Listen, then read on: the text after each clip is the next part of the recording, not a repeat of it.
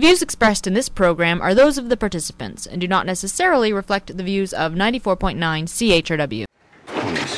Tomorrow they're gonna go through this locker and send everything here to Kowalski's wife. Here, put this on. You hear a lot about Kowalski the next few days. He's a bad cop, a bully. Punched a priest one time. Kidding me? He choked out so many suspects, they called him the sleep train. Is it true? He closed cases, he got things done. The rest is just whatever. What? I should be primary on Kowalski. You haven't even been to the crime scene. I am the most decorated officer here. Off. Plus, I know how to talk to the press. Right, now I get it. Uh, You know, it's a political world. You read the Post headlines this morning? Nope. Okay. Crooked cop killed. You need Eddie Alvarez on this. Eddie Alvarez is connected. Eddie Alvarez knows how to tame the bear.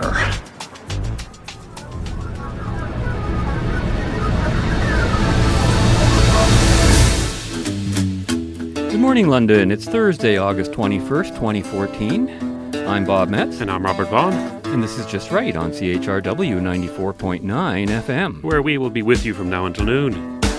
No, it's not right wing. It's just right. Into color and color into black and white. Under the bedclothes, everything will be alright. And welcome to our show today, where, as always, 519 661 3600 is a number you can call if you want to join in on the conversation or write us at feedback at justrightmedia.org. Today on the show, we've got another mixed bag of, uh, of issues and topics to discuss. Towards the end of the show, we want to talk about Adam Smith's Invisible Hanauer. Talking about Nick Hanauer's muddled minimum middle thinking on minimum wages, which has been creating a storm lately south of the border, hasn't it, Robert? It has, certainly has, yeah. And uh, Robert and I also plan to continue a conversation we kind of started last week on the show when we briefly got into whether or not animals can be happy, but we ran out of time, so we'll be taking that conversation to the next stage a little later on today. But first, crooked cops. Who polices the police? Police turned criminal. How do we handle that? That's something you were taking a look at, eh, Robert? Well, yeah, I don't know if you've been following the Ferguson, Missouri riots and that, but these recent riots and looting due to the shooting of an unarmed, unarmed black man by a police officer is only the most recent incident to put into question the actions of American police officers. There's a fear that police officers and police forces are becoming too militarized.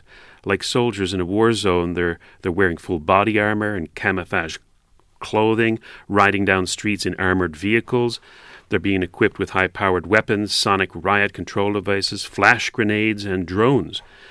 On social media, there's a daily barrage of images and videos of police officers apparently abusing their authority by indiscriminately arresting people, as at the G20 protests, beating up people, tasering them, and even shooting the unarmed, as in Ferguson. Here are some things to consider when confronted with these incidents. There's approximately 900,000 sworn law enforcement officers in the United States alone. Now, these are officers who have powers of arrest and carry weapons.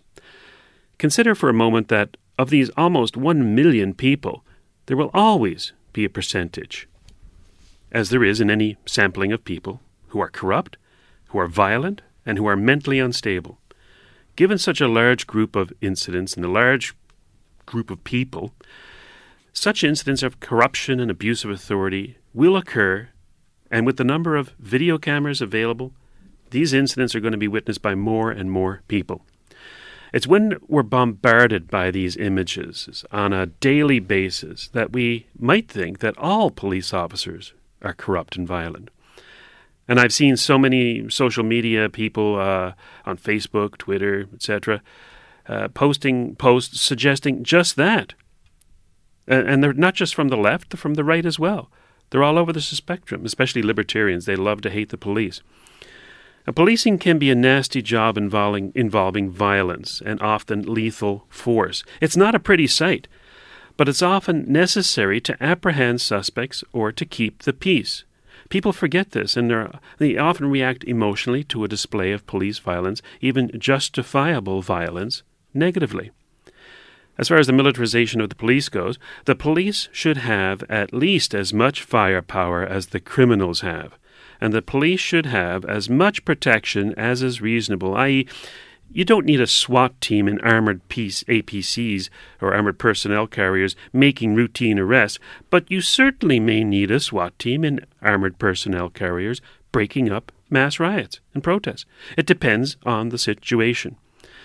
Corruption in police forces and dealing with corrupt and criminal police officers should be a process that is transparent, quick, and just.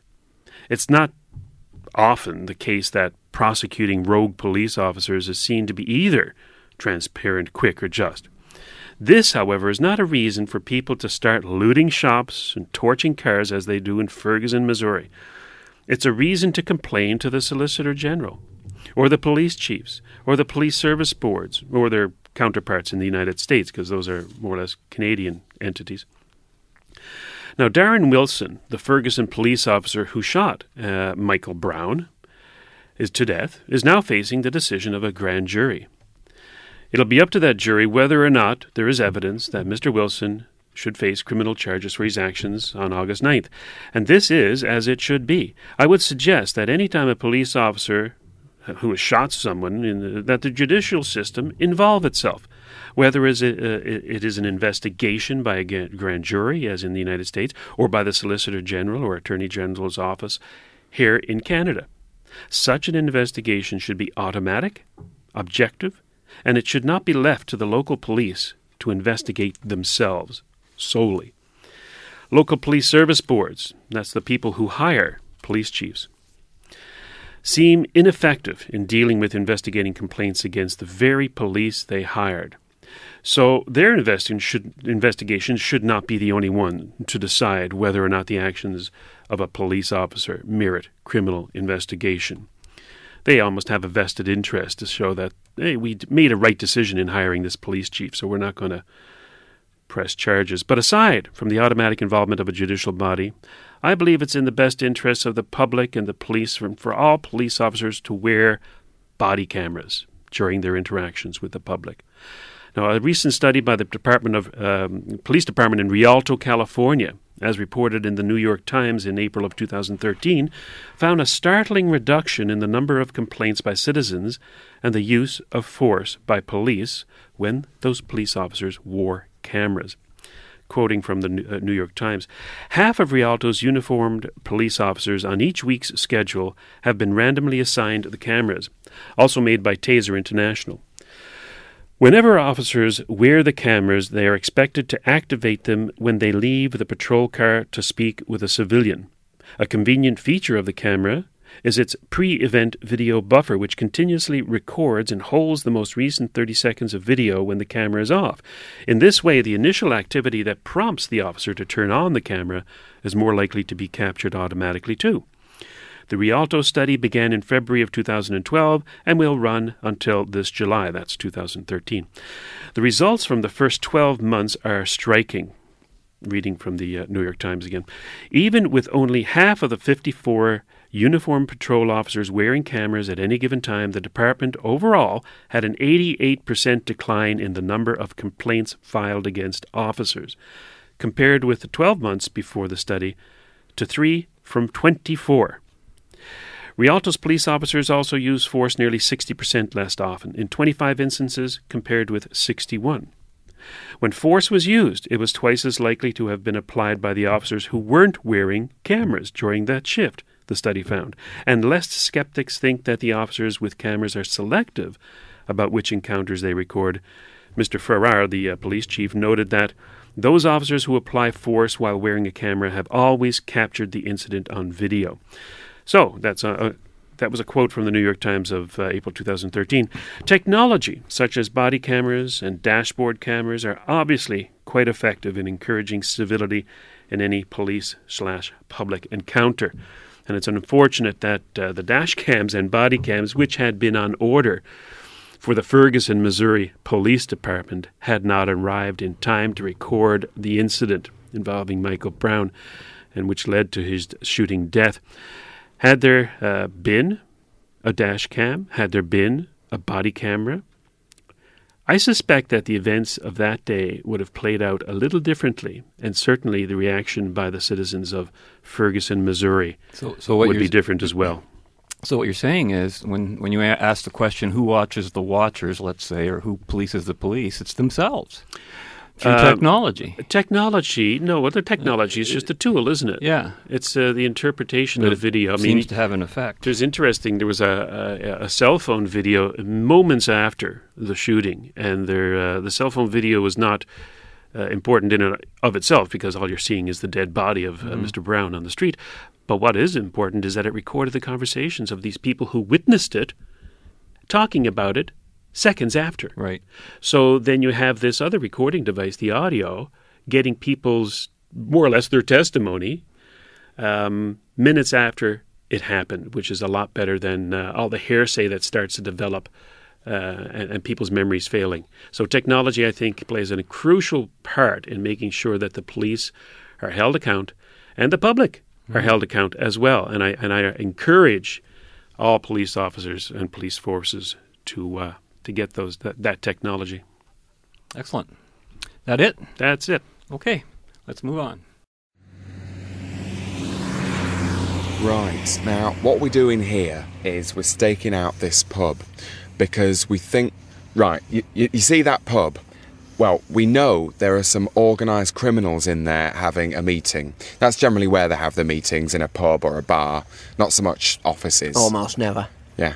And I'm sorry to say that we think, we think that one of the criminals in there is a policeman, if you can understand such a thing. You see, he's what's known as a bent copper. Now, what this means is not that he's a homosexual, uh, although he is, but don't worry about that. What it means is that he's not a policeman. He is a policeman. Well, yeah, he is a policeman, but what it means is that he is Corrupt. gay. Corrupt, yeah, he's corrupt. So, yeah, I was right the first time, he's not a policeman. Yes, he is. Well, yeah, Kevin, yes, he is a policeman, but he's also a criminal. Now, you know, the two just don't tessellate. Go. yeah, they don't go. It's like chalk and Cheese. lager. Cheese. Chalk and cheese. So, alright, he's not a policeman, but he sort of is. He's sort of half and half, so we'll probably let him off, won't we? yeah. Yeah.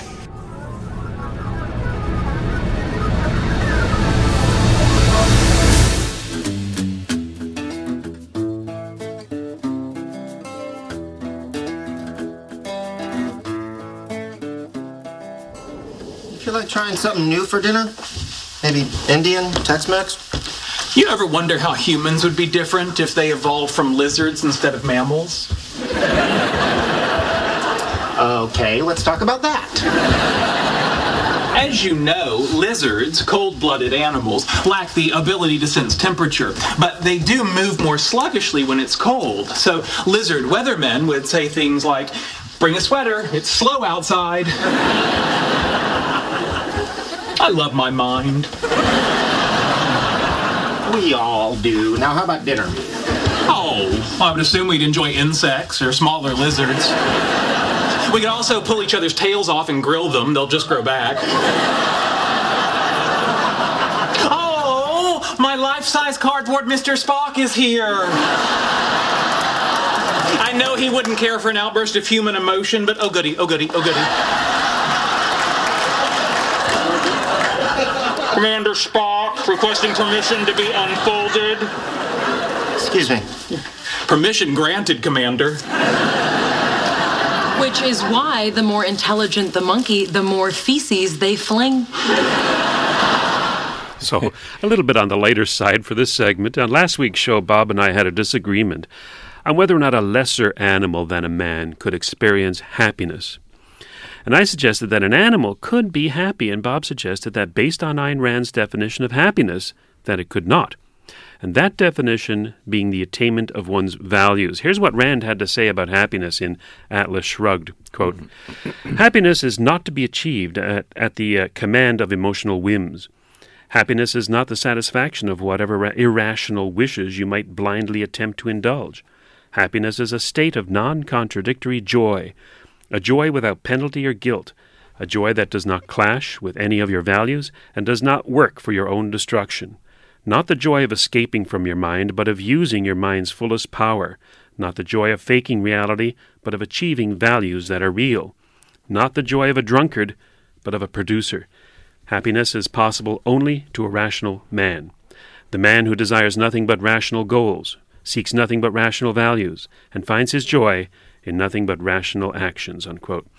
So, to put it into context, that quote from Atlas Shrugged, I believe that when Rand is saying that happiness is possible only to a rational man, she's comparing that to an irrational man.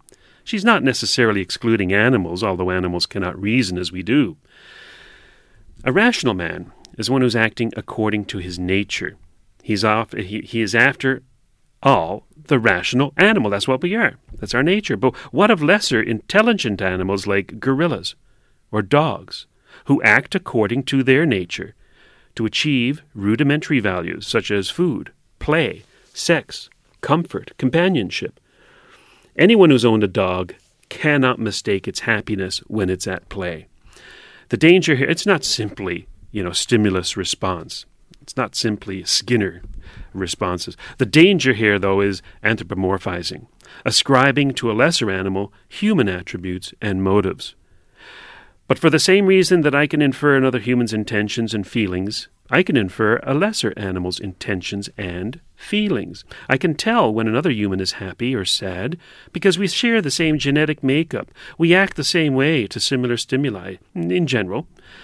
I can't get into another person's head, but I can make intelligent inferences based on a history of observation of others. Now, a gorilla's brain is not too dissimilar from that of a man's. We're both apes. We're genetically very close. We often behave the same way to similar stimuli. I can therefore infer anger in a gorilla when it reacts in a certain way to a threat, or happiness when it gives something, uh, when it sorry, when it is given something it obviously values. Emotions in many animals, I would go so far to say, are self evident to us. If you mistreat a dog by kicking it, for example, and it bares its teeth and raises its hackles, then I'm pretty pretty safe in inferring that it's not happy. If, on the other hand, I come across a border collie playing with a ball and I pick up the ball and throw it, and the dog wags its tail and runs after the ball and brings it back for you to throw again, I, I think I'm pretty safe to say that the dog is happy. It values play and it's achieving that value by interacting with you. Now, on the recent tragic death of Robin Williams, I, I happened across a video of him interacting with a gorilla named Coco. Now, Coco can understand spoken English and can communicate using over a thousand signs in American Sign Language. And you, you only have to watch the video of Coco to know that this is true. It's communicating, it understands words, and it can communicate with American Sign Language. Now, when Coco was told of Robin Williams' death, this is how her handlers reported her reactions to the unhappy news. Quote, after news broke of the 63 year old Hollywood actor's death, Coco picked up on the somber mood at the center. After the first call, Coco came to Dr. Penny Patterson with an inquiring look on her face, the foundation wrote. Dr. Patterson explained that we have lost a dear friend, Robin Williams. Coco was quiet and looked very thoughtful. By the end of the day, after more calls came in, Coco bowed her head and her lip quivered. Handlers said she was close to tears she became extremely sad. Now, as somebody has studied animal behavior, is actually my concentration to study while going for my Bachelor of Science, I realize the danger of imparting to lesser animals the attributes of man. But I believe that the closer genetically and behaviorally other animals are to a human being, for example, gorillas or other higher order mammals, the more accurate and valid is our interpretation of their behavior using human terms. It's my conclusion that many animals, like chimpanzees and dogs, experience emotions. Cats, however, are a complete mystery. um, I think you're confusing emotions with happiness, which I think is more of a rational definition. I think the definition has to be around the word happiness. A dog may feel great joy at playing right now, but most human beings' happiness is predicated on how they see feel about the future. Oh yes, not- I, I don't disagree with You you, there. The defining characteristic of a human being over another animal is the ability to plan. exactly. For example, I'm finally happy when I got my Bachelor of Science after, well, X number of years. well, this is but a dog is only happy at, uh, for the range of the moment. Right. You so- give it so- food, it's so- happy. So, you play with so it, it's happy. In a way, you could almost say that animals are perpetually in bliss and perpetually happy Oh, because, no, in no. the sense of, because they might be feeling great today, but not know that they're going to die tomorrow or the next day that a Oh, human being sense, might yes. be aware of. Right. There's a distinction I would agree with you on. And, and you know, I was looking at an interesting thing in Reader's Digest, "The Road to Bliss." You know, happiness is working towards a goal, not just achieving it, because that that triggers positive things. Achievements will be sweeter if you're living according to your values. Gandhi said, "Happiness is when what you think, what you say, and what you do are in harmony." And I thought the funniest one was Armistead Maupin, who said, Nobody's happy. What's happy? Happiness is over when the lights come on, when you figure out how bad things are, right? But uh, I hear what you're saying. I think, I think when you get to a point where animals um, can make those valuations, they cease being animals and they become something more rational. And then we have to redefine them as some, something else. Maybe not all the species of animals on this planet are properly identified by us uh, in terms of what I their wouldn't use the word rational when it comes to An animal. an, a lesser animal. Right, I agree. But um, I do think that uh, their emotions are self-evident. Okay, Robert. Interesting. Going to move on to another subject right now. We've got a got a interesting feedback from one of our listeners, Robert who, or um, Robbie, who listened to and watched online an interesting TED talk. You know those talks where famous people speak about something that concerns them. And this was about a fellow named Nick Hanauer, who we will hear from quite at uh, at length over the balance of the show. And he was surprised that this guy would be recommending setting minimum wages. And he says he doesn't think the government should do that. He thinks it's counterproductive. And uh, he said, you know, our economy got along nicely for 400 years without minimum wages. Yet this plutocrat says paying everyone $15 per hour is making Seattle a boom town. Am I missing something here? Well, I don't think he is. And so, um, after all, who am I to disagree with a man who's a bil- billionaire several times over? But for the record, I will tell our listeners in advance that I strongly disagree with almost every statement made by Nick Hanauer in his August 12th, very compelling and persuasive TED Talk. I even disagree with some of the negative things he said about himself. So, over the balance of our show today, we want to share both his own view with you in his own words and why I so strongly disagree with it. I think you do too, Robert. You said you were actually embarrassed listening to I him. couldn't watch it all, Bob. because I was so embarrassed. It was like watching an, uh, an episode of The Office with Ricky Well- Gervais. but anyways, I think this is the kind of thinking that actually has to be warned against, and which is the very root of what Hanauer himself fears. We'll make that all clear from you for you when we return on the other side of this.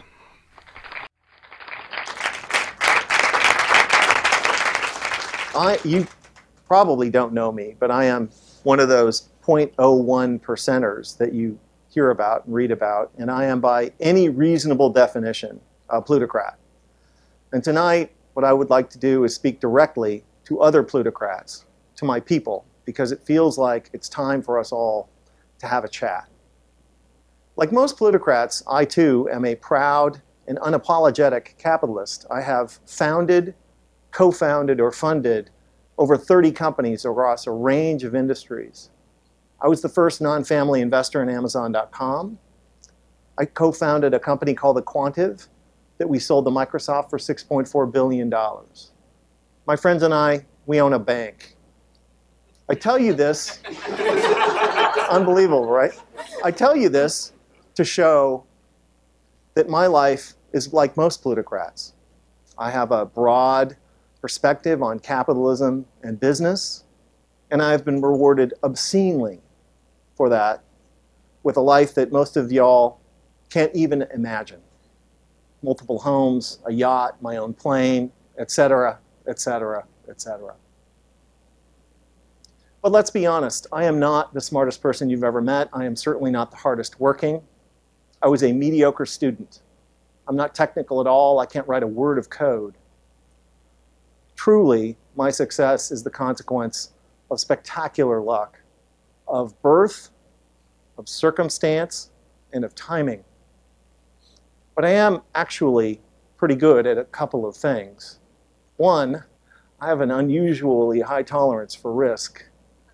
And the other is, I have a good sense, a good intuition about what will happen in the future. And I think that that intuition about the future is the essence of good entrepreneurship. So, what do I see in our future today? You ask? I see pitchforks, as in angry mobs with pitchforks. Because people like us plutocrats, because while people like us plutocrats are living beyond the dreams of avarice, the other 99% of our fellow citizens are falling farther and farther behind.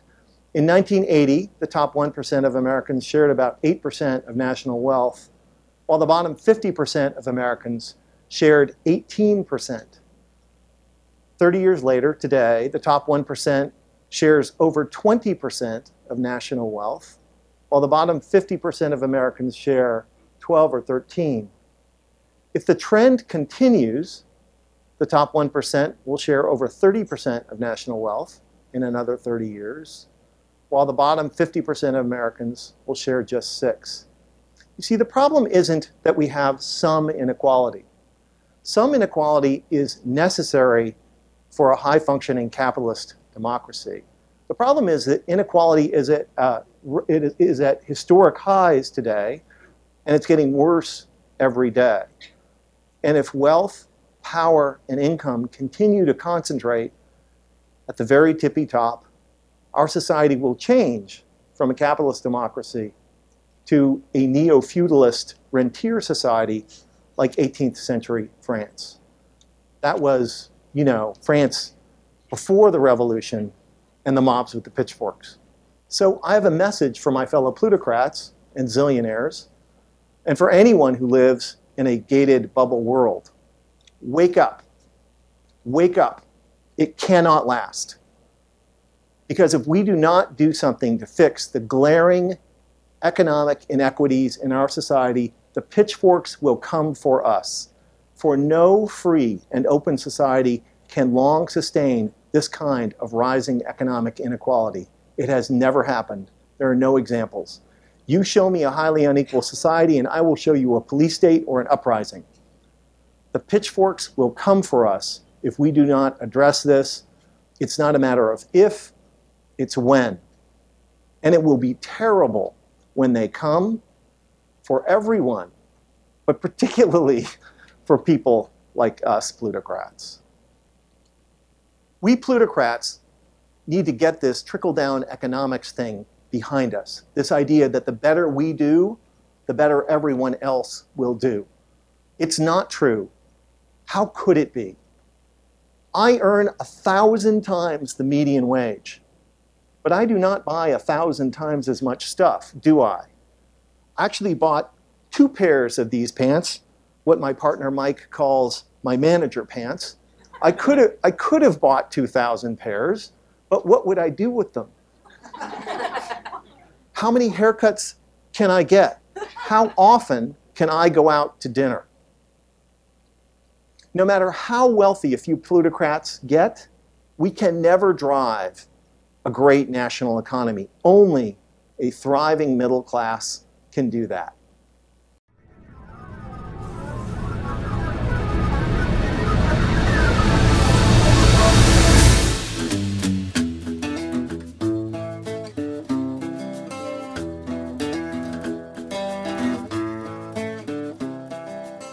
I know I must sound like some liberal do gooder. I'm not. I'm not making a moral argument that economic inequality is wrong.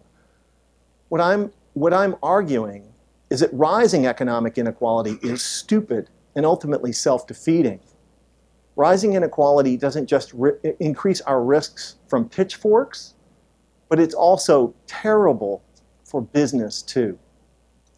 So the model for us rich guys should be Henry Ford, when Ford famously introduced the $5 day, which was twice the prevailing rate, wage at the time, he didn't just increase the productivity of his factories, he converted exploited auto workers who were poor into a thriving middle class who could now afford to buy the products that they made.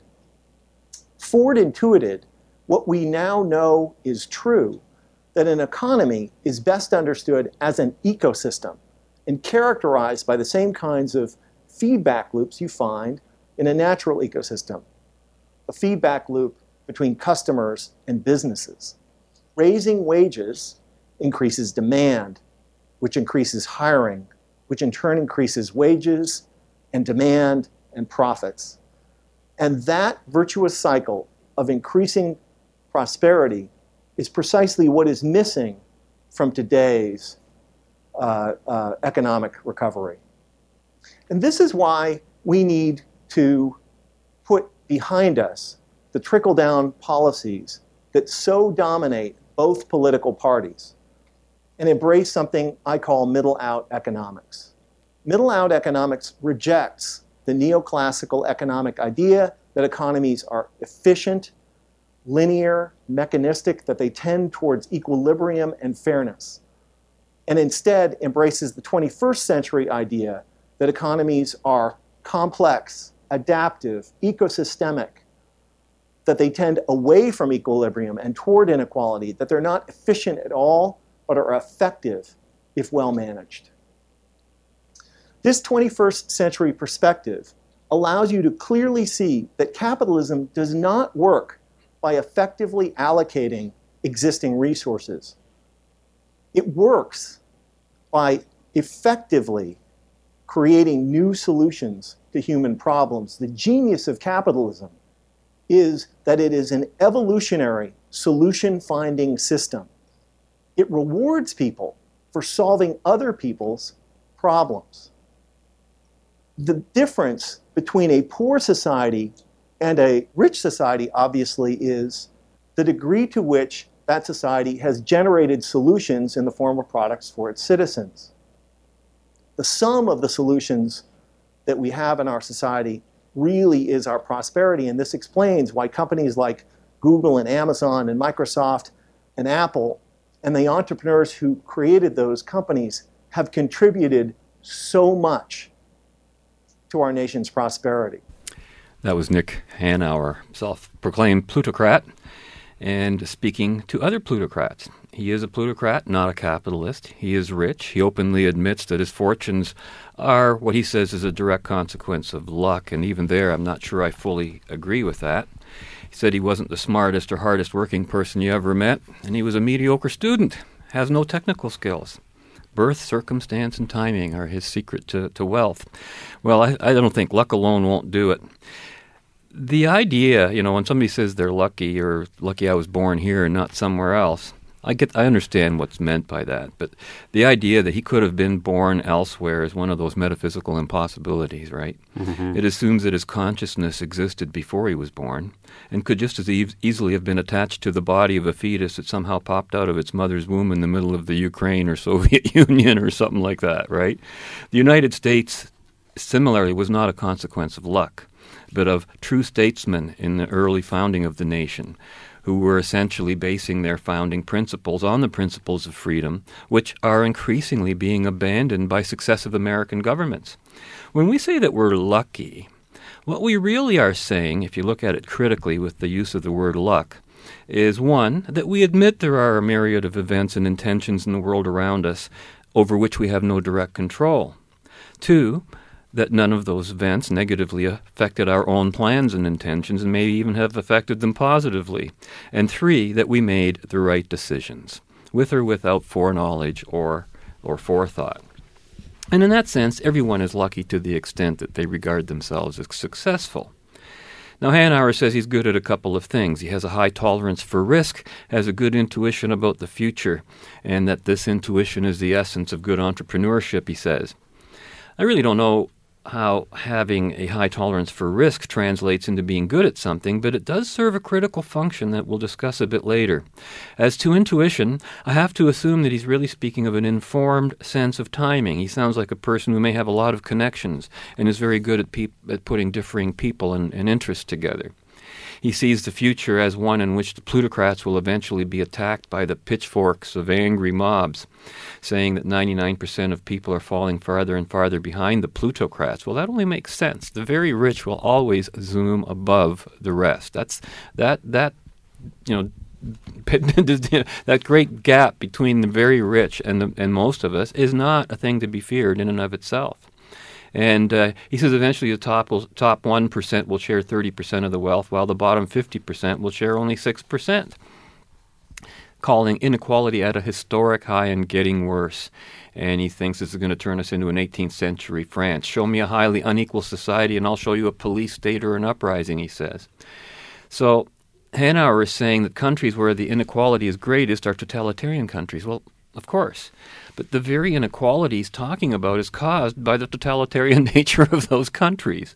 They didn't become totalitarian because they started off with economic inequality. He's advocating a totalitarian measure for the good of the majority in order to prevent totalitarianism. In other words, let's have minimum wages so we can prevent minimum wages being imposed on us. I don't get it. It's a complete tra- train wreck of contradictions and associative thinking. But you have to give him credit for admitting he's not particularly bright or knowledgeable on this issue. And take him at his word on that. Mm-hmm. He's he, not. he says, like most plutocrats, I'm a proud and un- unapologetic capitalist. Well, I disagree entirely. Most plutocrats are socialist, communist, or fascist in their economic and political thinking. They may be good at business, but they continually confuse business with capitalism, when in fact business exists in all countries, from the most communistic to the most capitalistic. And he says we need to get get this trickle down economics behind us. It's not true. You can't buy. He can't buy two thousand pair of pants or increase his number of haircuts. And he says we can never drive an economy. Only the middle class can do that well, I suppose you could say the middle class is the economy. I don't know if it drives itself, but you know, I'm thinking, well, duh. So where, so, so what does he do with the rest of his money that he's not spending exactly. as a consumer, right? It's not in a mattress, right? And he blanks out on that, doesn't mention it. Not one mention of just what, what it is at his capital, hence the term capitalism, a society in which one is allowed to accumulate wealth, and which he's against, by the way is actually what is that doing for the prosperity of the nation? He doesn't even seem to get that himself. He says he's not a liberal do gooder or making a moral argument against inequality. I'm against inequality because it's good for business, he says, and then invokes the Henry Ford argument, introducing a $5 day, twice the prevailing wage. He converted the poor into a thriving middle class. Well, you know, when Henry Ford increased his wages to workers, he did so on his own without government insistence. However, even in so doing, he set wage rates far above the going rate at the time, which displaced most of the labor force from other industries into the auto industry, to the detriment of many other non automotive industries and services who had to raise their wages but could not really afford to do so and provide efficient services. What is originally never seen in these booming economies are those who were pushed out of the marketplace entirely. But eventually the price is paid and becomes visible. The ultimate result of all of this is the, Tro- the Detroit we see today, right? Because that one industry left and everybody had all their eggs in the one basket. Generally speaking, of course. Now, Ontario has raised its minimum wage two or three times recently, and each raise in the forced wage rate resulted in the loss of approximately 20,000 jobs and up. And that was in the estimation of the very liberal government that brought it in. That was their own estimate. And he sees the economy as an ecosystem. Raising wages increases demand, which increases hiring, which increases demand. And I start thinking, oh my goodness, I'm listening to the to the reenactment of another advancement of a perpetual motion machine. He wants the economy sort. to pick itself up by its own bootstraps. Pretty much. Nonsense.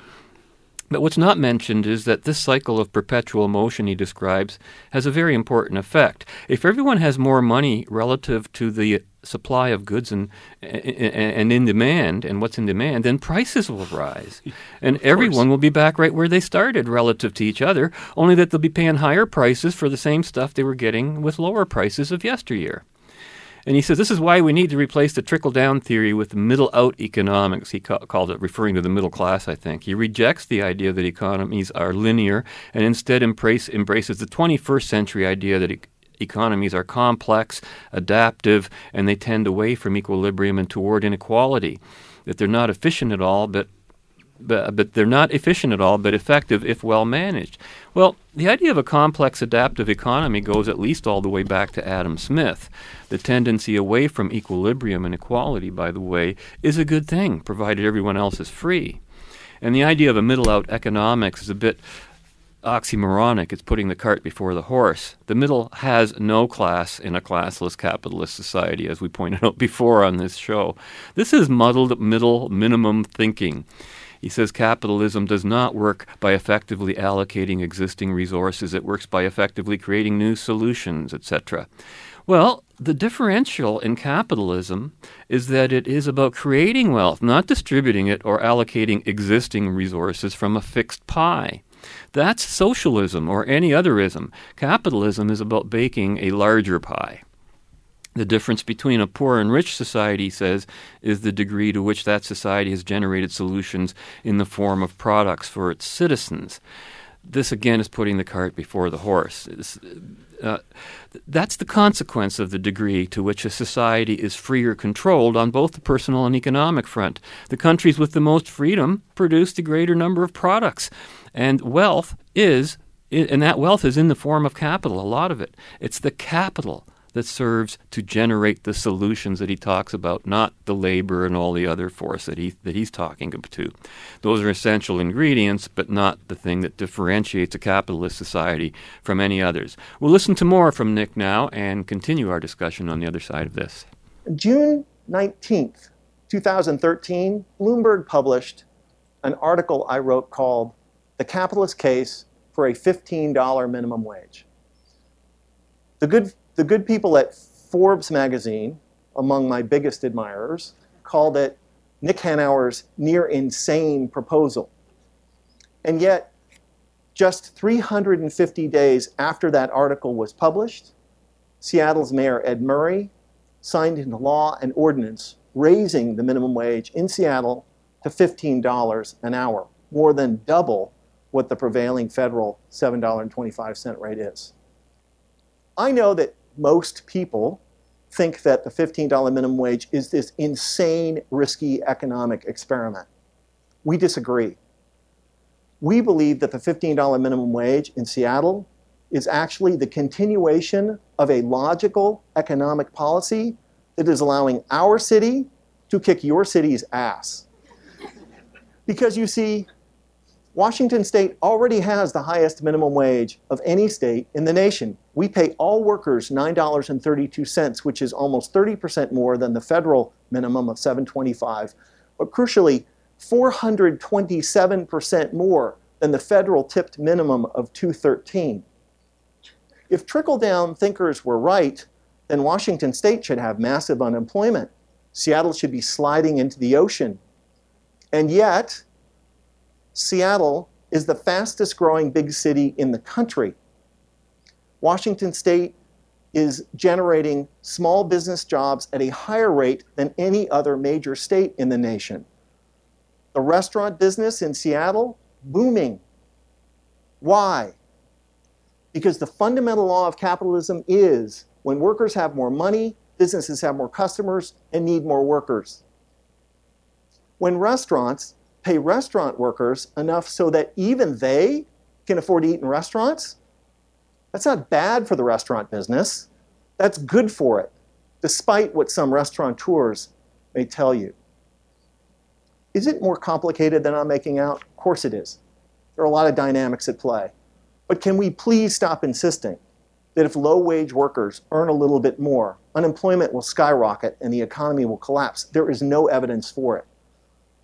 The most insidious thing about trickle down economics is not the claim that if the rich get richer, everyone is better off. It is the claim made by those who oppose any increase in the minimum wage that if the poor get richer, that will be bad for the economy. This is nonsense. So, can we please dispense with this rhetoric that says that rich guys like me and my plutocrats friends made our country? We plutocrats know, even if we don't like to admit it in public, that if we had been born somewhere else, not here in the United States, we might very well be just some dude standing barefoot by the side of a dirt road selling fruit. It's not that they don't have good entrepreneurs in other places, even very, very poor places. It's just that that's all that those entrepreneurs, customers can afford.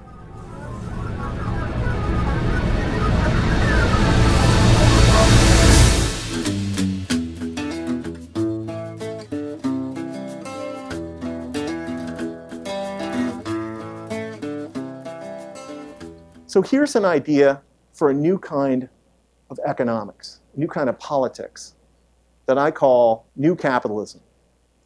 Let's acknowledge that capitalism beats the alternatives, but also that the more people we include, both as entrepreneurs and as customers, the better it works. Let's by all means shrink the size of government, but not by slashing the poverty programs, but by ensuring that workers are paid enough so that they actually don't need those programs. Let's invest enough in the middle class to make our economy fairer and more inclusive, and by fairer, more truly competitive. And by more truly competitive, more able to generate the solutions to human problems that are the true drivers of growth and prosperity. Capitalism is the greatest social technology ever invented for creating pros- prosperity in human societies if it is well managed. But capitalism, because of the fundamental multiplicative dynamics of complex systems, tends towards inexorably inequality, concentration, and collapse. The work of democracies is to, is to maximize the inclusion of the many in order to create prosperity, not to enable the few to accumulate money.